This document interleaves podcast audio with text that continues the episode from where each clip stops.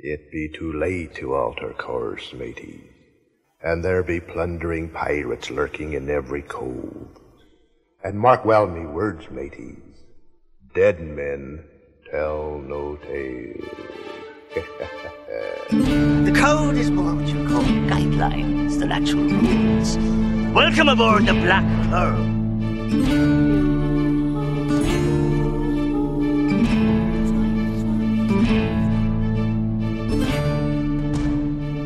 Welcome to the Pirates of the Caribbean Minute, a daily podcast where we analyze, scrutinize, And plunder.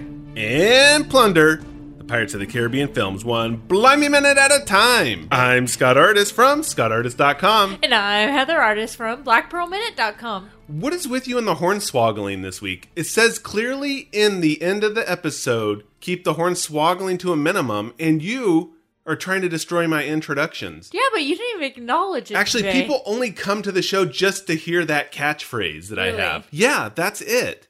I thought they came to hear me. Not bloody likely. They do. Thanks for joining us for a minute 115 of The Curse of the Black Pearl. I have a feeling that today's just one of those episodes where I have nothing to report. No latest news, or at least nothing I particularly wanted to share, no fancy introductions. I simply rolled out of bed and began the morning routine of unlocking the chest, checking to see if my shriveled heart was still intact, Oh, yeah. locking it up safely, and placing it back in the freezer. Gives you the warm and fuzzies thinking about my cold shriveled heart, don't it? Yes. What are you commenting on that for? You're supposed to say, "Oh no, you don't." Oh, I'm sorry. You don't have a sh- cold shriveled. heart. yeah, and what's heart. with you again taking over my introduction? You're just beating me down already. What, what are you talking Which about? Which is interesting that you did the introduction? because I was happening to go back and listen to like the very first episode and the pilot episode. When we didn't know what we were doing? Yeah, basically, and it made me a little sad. I thought that's out there. Oh my god. Who are these people? Where's the energy? What's going on? We didn't know, obviously. we had no hell of an idea what was going on. so everybody out there who's listening still, you guys are troopers. You guys just stuck it out to make it all the way to minute 115 and going, now they finally know what they're doing. It's been quite the evolution. We're a fast paced, crazy, euphemistic show going on here. And what I heard made me think I was actually Governor Swann. I was just supposed to be high society. I was drinking with my pinky out, drinking rum, that was, but still, my pinky was out and up. And it was like, welcome to the Pirates of the Caribbean Minute show kind of deal. It's like, what the hell? Scott of the past? You scurvy dog. What kind of pirate intro is that? What does that say when we're going to talk pirates and I'm doing the Welcome to Pirates of the Caribbean? Thank you for joining us. Today we'll be cooking up Sweaty, sweaty balls. balls. Yeah, like the NPR ladies on that show, Saturday Night Live. It's like, what is going on there? Boy, I'm sure glad we evolved. At least I did. You over there, different story, but at least I can bring it home every episode. really? Somebody's got to pick up your slack. Somebody's got to pick up your slack. Well, I choose not to entertain your. I thought so. How dare you? Seriously. We're talking about the days of old. In fact, it bothered me so much that I had to record a special little intro just to say, hey, new listeners. Yeah, I'm an idiot. We've evolved. Check out where we are now. Don't give up on us yet. Stick it. I mean, stick with us, not stick us. Pirate stick it. That's okay. But stick with us. Just take a little jaunt over to minutes in the 70s or 80s or 90s or even in the 60s or whatever it was. But just far enough in the future that you can then go back and go, okay, things will get better. We will get through this. That's actually why we formed the listeners group, the Cursed Listeners Crew. It was to help people get through the beginning episodes. They could share their, what is going on here? Are you guys okay? is it really cold there? Is your metabolism slowed down? Have you turned into sloths? Yeah. Now here we are. Here I am, anyways, carrying the show like usual, bringing the excitement, the pirate love, and trying to engage Heather enough. And the pirate action, by the way. No pirate action right now. Always good pirate action, though, if you're looking for pirate action. Not here, but somewhere, I'm sure. It's pirate action somewhere. Unless you have something really weighing on your mind, let's get the ball rolling. What do you say? Or the ship a rockin'. Not the ship a rocking. Didn't we already go over this? The waves. Rock the ship. That's not what you were referring to. We're on a ship. The waves rock The ship. the, only ship you're on is the good ship Venus. In the previous minute, after learning that she was snubbed by Mallet and Grapple and not included in the Finer Things Club, an enraged and likely ravenous Elizabeth Swann ventures onto the deck of the Black Pearl and hands that little cheeky, innocent monkey a severe beatdown. Drops him on a cannon and attempts to send him to the depths of Old Hob. The commotion above sends Grapple and Mallet topside for a mere rescue, while the clearly devious Elizabeth eludes the duo, attempts to locate the vacated feast, but instead finds the motley crew behind bars. Minute 115 begins with the cursed crew fighting the seamen of the HMS Dauntless in a mono skeleton battle. Pintel and Ragetti arrive at the naval ship and make their way through an open cannon port. The minute ends with Koehler looking through the glass of the captain's quarters while a shaking Governor Swann hides in the corner's shadow. Spotted by the creepy skeleton, he panics and makes a break for it past the doors, which provides an opportunity for skeleton hands to punch through the panes and spark a wig tug of war. So that's where we end, minute 115. A wig tug of war. Was that Koehler that seen him? Yeah. Oh, The first one, but then there was other pirates that were grabbing at but him. Koehler was the actual one who seen grabbing him. at him, grabbing at him. Grabbing at him. Exactly. Poking Koehler was the one who? Exactly. Koehler was the one who spotted him there. But that's not where we're actually going to go first. I have to start with Norrington. It's oh, so now Norrington catches on that something is amiss.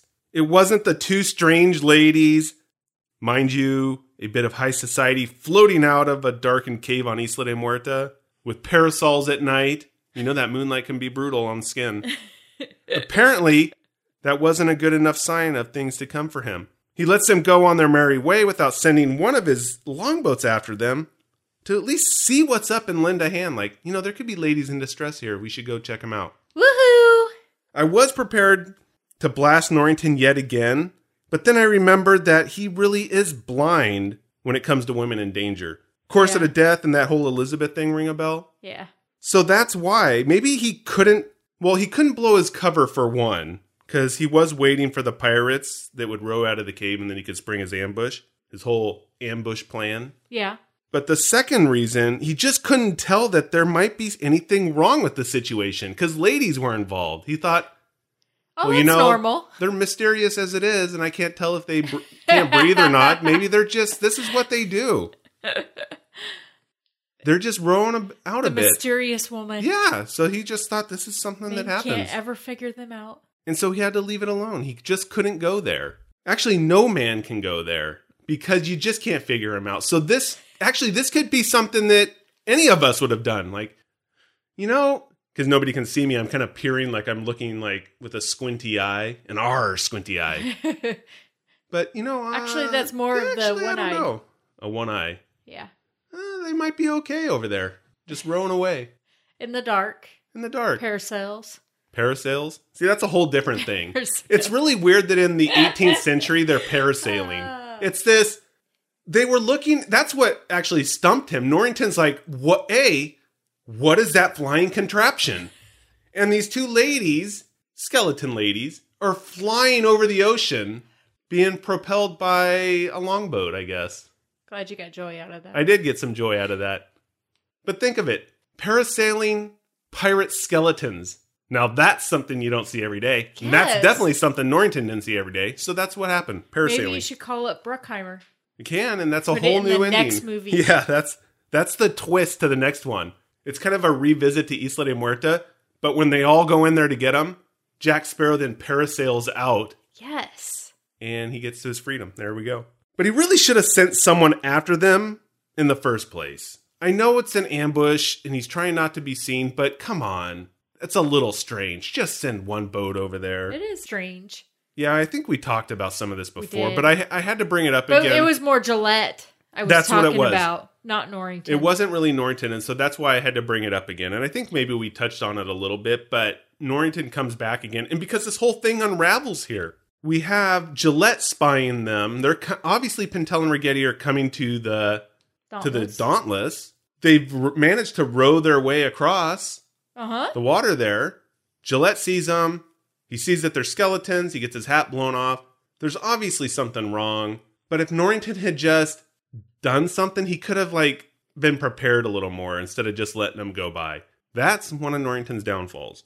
But again, he was, to his credit, shocked at the parasailing in the 18th century. That's just something they didn't have. Who wouldn't be shocked to see parasailing? Well, I'm not shocked. I mean, if In I go, 18th oh, the 18th century. century. yeah, okay, everybody would. Yeah. But the smartest man on the Dauntless, the now dead guy, is the one who decides, you know what? I'm going to ring that bell. Bravo to him for making that happen. He deserves Congratulations. a golf clap. He does deserve a golf clap for that. It is interesting that the fighting is commencing, and only when the soldier rings the bell do the gunshots start on the ship. Yeah. Norrington looks over to see, and then he hears all the commotion. He can see kind of puffs of smoke and fighting and yelling and Uh-huh. gunshots going off. And But it's only blasts. after the not at first though. It's only after the bell rings. And I imagine everyone else is just sitting there. They're like, "Dang it. Use only swords because we don't want to blow Norrington's cover. I know we're being attacked. They'll be held to pay though if he comes back and we're not quiet because we blew his cover. But once it is blown, then they're like, oh, okay, now we can use the flintlocks. And Norrington makes his way to the ship then. We know that the other pirates didn't want to do that. A, they just came out of the water, so they all have Wet wet powder, but they could have picked up some dead man's flintlocks. chest. We do see that guy bayoneting that guy over and over again. With all this going on, Norrington then makes his way to the ship. Like, okay, we've missed the boat. The ambush failed. Now we're going to head over there. But it's definitely an ode to the theme park attraction, I think. The longboats making their way in the dark, cannons blazing, and then splashes in the water. It's Yeah. a classic oh, Pirates Oh, yeah. of the Caribbean ride thing. When you're going through the ride and the cannons hit right next to your boats. Exactly. That's Same type of. what it reminded me of. Yeah. Yeah. And I wouldn't doubt it if that was put in there for that particular reason. And if the music that you heard from the last time that we were talking about, there's other elements that are Pirates of the Caribbean ride references, at least that I think of too. Yeah. Did you notice the Dauntless is clouded in an unnatural fog? Uh, really? Yeah. I don't know if I paid that much attention Yeah. to that part. It's all fogged in. When when you see um, Norrington looking towards the Dauntless after he hears the you know the cannons and everything, the Dauntless is covered in this unnatural fog. A neat scene because you see the fog around the Dauntless, and then so you only see the top of the the masts and stuff on the Dauntless. Dauntless. But you could see on board the ship there was smoke coming out from the. Well, you can see the, the gunshots and stuff, yeah. but it's it's all fogged in. But I saw some muzzle powder coming off some of the guns on the ship. You can see if you look really closely, like puffs of smoke. Are you sure it in wasn't that puff- distance. Yeah, heck yeah. Okay, But but, it's maybe all there's foggy some- around there. There's well, then that would make sense though, because the fog follows the crew is kind of our theory Yeah. on that because of Yeah. the curse. How come the fog wasn't inside the cave though? It's on the outside of the cave. Yeah, but how come it's not inside the cave? It's not inside the boat either. Yeah, it just kind of follows them, so it hovers around them. So it's not necessarily like they're encased in fog. Otherwise, they're like, "Where the hell did that treasure go? I can't see anything." Okay, yeah, you're right. So it's just on the outside, just like it's on the outside of the boat. It's not like the Barbossa's like, I can't see Jack when he's trying to steer the Black Exactly. Pearl. Okay, so that makes sense. Yeah. So it's kind of a neat scene. You have the ship is encased in this fog. Then you have the moonlight, the moon above the ship, and the moonlight is shining across the water right towards Norrington. Oh, it's like a Like an, arrow, this to, way. to Norrington. Yeah. That's how he finds the boat, though, or the ship. That's how he finds the The ship. moonlight leads the way. Yeah, because he wouldn't have been able to find it otherwise. He's like, "Where the hell did we park that thing?" And then it's just like, boom, there it is. so it's kind of a really neat shot. Cool cinematography. Yeah. what you're saying. Yeah. And I have something actually that I'll bring up a little bit later on the cinematography as well that I thought was pretty cool. Because I don't want to do it now because I don't want to end on a history note. Yeah, that's right. You heard it. This entire sequence got me wondering about, well, ships of the line, first ships of the line as they're called, and specifically the Dauntless. As I saw all the longboats heading back to the ship, and I counted six of them, but maybe there's a couple more, at least from the shot that I had, six. And we do know that Elizabeth used one, so that's at least seven. Yeah. I was asking myself, just how many longboats could the Dauntless hold? And I know everybody else out there was asking the same question. I was. That's good to know. I'm not the only one then. So there's two people in the entire world that were going, Just how many boats does that thing hold? In fact, I was going to ask you how many longboats the Dauntless held. Well, it's not easy to track down. At least this fact is not something that I could easily find. So I had to go about things from a historical perspective. What's on the HMS Victory? That's the ship that inspired the Dauntless, right? Yeah. So I uncovered some wicked cool facts while doing some of this research. Yeah, I know what you're saying. Really, history and wicked cool? Obviously, you don't know the meaning of the phrase wicked cool. And yes, you're probably right about that. I don't, because I am talking about history with this phrase. So you do have a good point there. But that's not really going to deter me from bringing a little education to the masses here. And if you happen to be in school, I'm definitely happy to sign off on your form saying you took a history class with us. Some at home schooling. I actually think you've used that before. I don't think so. Oh, I think you did. It's about history. I got to sign off. I got to remind people. Yeah. Maybe that's why it's in my mind. Then School's out, though. it's like summer school. They can get their Oh, summer oh, school oh, credits. okay. How dare you try to? Get you on technicalities. Yeah, exactly. Summer school. Jeez, what is with you? I think I'll just leave things at weapons and boats for now, and then we can circle back when I need some other Other. cool facts. And if maybe so during the credits or whatever, Right. whatever happens to come back up. Is that your pirate voice? Other. No, it wasn't. It's just my normal grizzled. That's a man voice. What the hell is going on over there? Seriously. Plus, I don't want people to keel over from the excitement of history.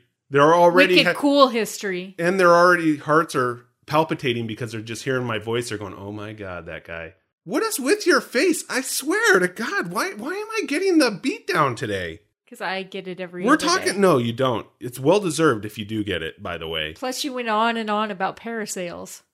I wasn't the one who brought up parasailing. Yeah. Con- And you just brought it up again, which reminded everybody. They're like, "Oh yeah, that parasailing that was pretty cool." So, just how many longboats were on the Victory? Well, the answer shocked me. That's my clickbait right there. And that things were a bit close to reality with the film, actually. Okay, seven longboats. Maybe it's plausible for the Dauntless. In reality, the Victory didn't carry any longboats. Yeah, it's strange, right? yeah. But the ship did carry six other boats that were comprised of a launch boat, a barge, three cutters, and a pinnace. Ah! That's not. Hey, how dare you? That's not what it is. How dare you go there?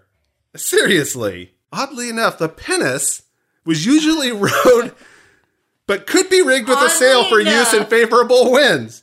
And a pinnace would ferry passengers and mail, communicate between vessels, scout to sound anchorages, convey water and provisions, or carry armed sailors for boarding expeditions. That pin sure came in handy. You bet they do. Welcome aboard the good ship Venus. The launch boat was actually the largest boat on the Victory, and that measured 34 feet. I'm not going to really get into all this because this will definitely put people to sleep. But yeah, I did comprise a bunch of notes on all these, and I thought, you know, why would I do that? Why would I torture everybody? Barge was also known as the captain's gig, was smaller and lighter than the longboat. Barge, yeah, and even smaller and lighter than the pinnace. It was usually crewed by four oarsmen and a coxswain. Now, that is some euphemistic jujitsu right there. Was a coxswain on the pinnace? You shiver me timbers. No, just on the barge. That would get two. People's minds were exploding if you did that. They couldn't do that because then the pirates were just, they couldn't keep the salty language to themselves when that happened. So they finally just like, okay, no more coxswains on the, the pinnace. People's minds were, we couldn't even get any work done. The pirate ship couldn't even sail. People were just laughing and I drinking rum all day. Yeah, exactly. What do you mean, Brigetti? You're doing it in here. I mentioned it, and the first thing you did was go there. I did not. You did too, and we'll, You did. then there were cutters, which were small boats that may be powered by oars or a single masted sail. The Victory had two of those, a 25 foot one and an 18 foot one. But, and this is the big but, this is where it really gets interesting and answers a lingering question that we had. I am going to solve the mystery. Yeah, history is going to give us a slap across the longboat face for making fun of Elizabeth escaping onto the magical longboat appearing behind the stern. How dare history even attempt to try and correct that awesome humor and that insight that we brought of where did this longboat come from that Elizabeth just drops down onto, right? Yeah. During battle, the boats whether they had longboats on, for instance, or in the case of the Victory, these other six boats, right? Yeah. Were often towed astern of the ship to keep them out of the way and also to reduce the potential collateral damage of additional splintered wood flying across the deck if the boats were hit by the enemy cannon shot. Damn you, history! Trying to take away all of our fun. Yeah. How dare you? They are technically in battle, fun. right? Yeah. Because they're Or parked they're- there. They know that there's going to be battle. And this is what happens. During battle, removing wooden objects was necessary to reduce collateral damage, as I said, of splintered wood flying across the deck, right? yeah. All wood items were sent below the main and gun decks, like mess tables, benches, furnitures, and even the boats. They put them over the side or tied them up. Huh. When clearing the decks for action was called, an experienced crew could clear that deck of the ship the size of a victory in 10 minutes. Now that's some crazy fast time. Yeah, that's crazy. You wouldn't know how many people. Well, there's hundreds and hundreds of people Yeah, on there. 400 or 800. I, I don't remember what it was now, but there's Okay. Then that, yeah. With that many people, you could. could do something like Yeah. that. But not every, it's not like they had everybody up on the deck. They're like trying No, to move. because and- there's people down below getting the cannons ready and. Exactly. And there's kinds some of stuff. really cool stuff that I'll bring upon, well, I'll share upon the masses later of just how many people were on board. We talked a little bit of how many crew were on board, but Yeah. the some of the things that, or the amount of people that were required to do something was pretty staggering. Like, for instance, they said for to raise the heaviest anchor on the ship, it could take 144 men to do that. Well, God, how much could a anchor weigh? It's I said we're not going to get into car? that. How dare you? It's got to weigh as much or more than a vehicle. Of course. They're humongous. But we're not getting into that. I said we're not, and you went there, and I'm not going to tell You anybody.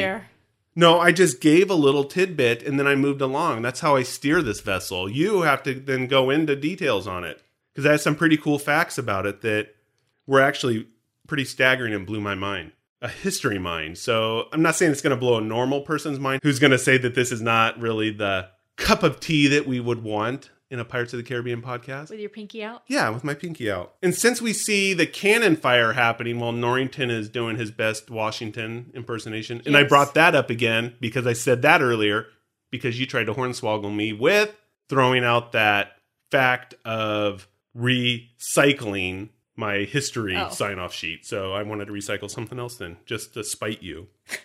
A broadside was when all the cannons fired on one side of the ship. To keep the ship from listing badly, the guns were fired one by one from bow to stern in a wave effect.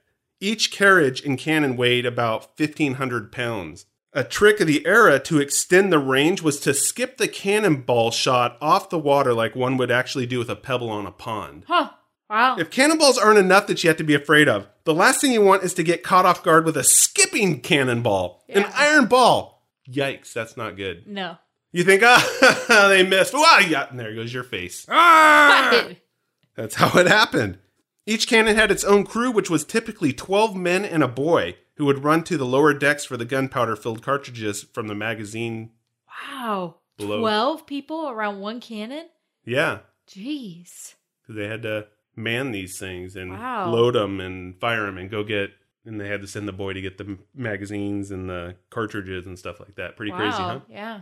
That's it. So that's my history lesson for the day. Some HMS Victory Dauntless inspired history. So now we can see what was going on there. But you can imagine a hundred plus gun ship. If you fired all those cannons at once, for every action there's an equal and opposite reaction. Boat Oh, capsizing. yeah. That's why they do it in a wave. yeah, so they couldn't like all they all fired simultaneously. Then it's like whoop. yeah. So they had to do it in a wave, which was pretty cool. I never thought about that. It's probably better anyway because You if know- you're oh, doing Go ahead. if you're doing them all together, the cannonballs could actually veer and hit one another and, and push them off. What? The the cannonballs, you're shooting all the cannonballs at one time. Boom, boom, boom. Yeah. all- everything at one time. They could actually slightly veer and hit one another, which would throw your shot off and you just lost two cannonballs. I don't know if that's a fact. I don't say it's a fact. You're Say saying like the wind blew the cannonball? No, it was slightly off. It wasn't just straight on. It was slightly tilted. Well, I don't think Who that it- knows? Did it? Does Who knows? It's just a thought. Don't look at me like that. I don't even know what to say. I don't even know what to say to that. I'm going to it pretend like I'm going to pretend like that never happened. How's it not a possibility? Well, if you want me to say in the realm of certainty that this couldn't happen, obviously I can't say no. Okay. I mean, this requires like hard science testing to finally say what is the percent error that this is going to happen. And I don't have that information. So is it possible? Yeah, I guess Okay. technically, but I don't know if that was a big problem. Well, Because it wasn't a problem because they didn't shoot all the cannons. It had to be a problem for the first guy to try it. Well, let's do all these 100 Well, at once. ship threw, flew backwards. Okay, I think you've just taken us way far away where I wanted to go. How dare you? You and your crazy crackpot cannonball hitting theories. to me. With that, and our now heavy hearts after hearing that, I was going to dive into some thoughts about Governor Swann, dear Weatherby. But since he continues to wrestle with the skeleton crew next minute, I figured we might just bump that conversation until tomorrow because I really wanted to continue on with our canon talk here. Okay. No, I didn't. Don't even bring it up. There is an artistic use of camera work in this particular minute. Governor Swann is peeking out the window and we get a muffled view of the fighting on the deck. The wavy, smudged pane glass offers a unique out of focus perspective of the fighting, which I thought was pretty cool. It's this first person glimpse of what's happening, and we're seeing it through the eyes of Governor Swann. So that's what I thought. Thought about that. Maybe that's why I actually also had a sudden urge to wear a powdered wig. It's because I was looking through his eyes. Just kidding. I always wear a powdered wig. What am saying? It wasn't because of that. That's just normal and you see like that every day because I smudge up your glasses before I go to work every morning. Well, that's probably why. Just like, oh, that powdered wig looks really vision. good on me. Oh, through the glass, the blurriness through the glass. I know, but that's why I ended up wearing the powdered wig because I'm always thinking like Governor Swann. How dare you not follow what I'm saying? I don't know if anybody followed that, but guess what? Nobody followed any of that conversation. You're the one who brought it up. You're the one who had to mention it. You couldn't just leave the powdered wig alone. You had to extrapolate on it. You just didn't want me being the only one wearing the powdered wig, and so you got a little jealous. So you had to jump in with your own idea. I don't want to wear powdered wig. It Well, I don't- look old. I don't have anything else, and I'm not even going to comment on that because that I'm not Norrington. I know what I should and shouldn't say for the most part. For the um, most part, I didn't say Yeah. always. So unless you have something else, I say we put this one to bed, and that way we can continue for the next two or three hours our Talking debate about- on cannonballs and their trajectories. That's a good idea. Man, how dare you bring us down? We didn't even get an actual like explosion with anything. We just ended up on kind of this weird cannonball powdered wig discussion that made no sense to anybody. And and I just started off the show saying how much we've evolved, and now I think I got to take that back. You're not so sure we've evolved. Yeah, I'm not so sure we have evolved. We might sound a little different, but no, we're just uh welcome to the Pirates of the Caribbean minute. we'll be back tomorrow with minute 116 of The Curse of the Black Pearl on the Pirates of the Caribbean minute. Until then, let's keep the horn swoggling to a minimum. While you're at it, let's go club hauling. Hey, where's that grog? You drank the grog, and I don't know how many times we have to go over this. There is no grog left. Thought you went shopping. There ain't enough grog in the store, the county, to keep you satisfied. What's that, Banjo? Heather's been drinking at the Faithful Bride Tavern? Take me to her, buddy. Blimey! Passed out in the mud with the pigs? Again? This sty is your second home. Heather, wake up! The show's done and you're supposed to tell everyone where they can find us, where the after party is, and how their voicemail may be featured on the show. Banjo, get me a bucket. Hey, Scallywags, while Banjo's getting some water to wake up Heather, it's time I say thanks for listening. If you like the show, give us a review on iTunes. It helps us out and we greatly appreciate it. Have a question or comment? Give us a call at 8637 Pirate. We just might play your voicemail on the show. You can also give us a shout at podcast at blackpearlminute.com. And don't forget to join the post episode brawls on Facebook and Twitter. If you're interested in our best of clips, you can find us on SoundCloud. All the links are at blackpearlminute.com. It's that easy.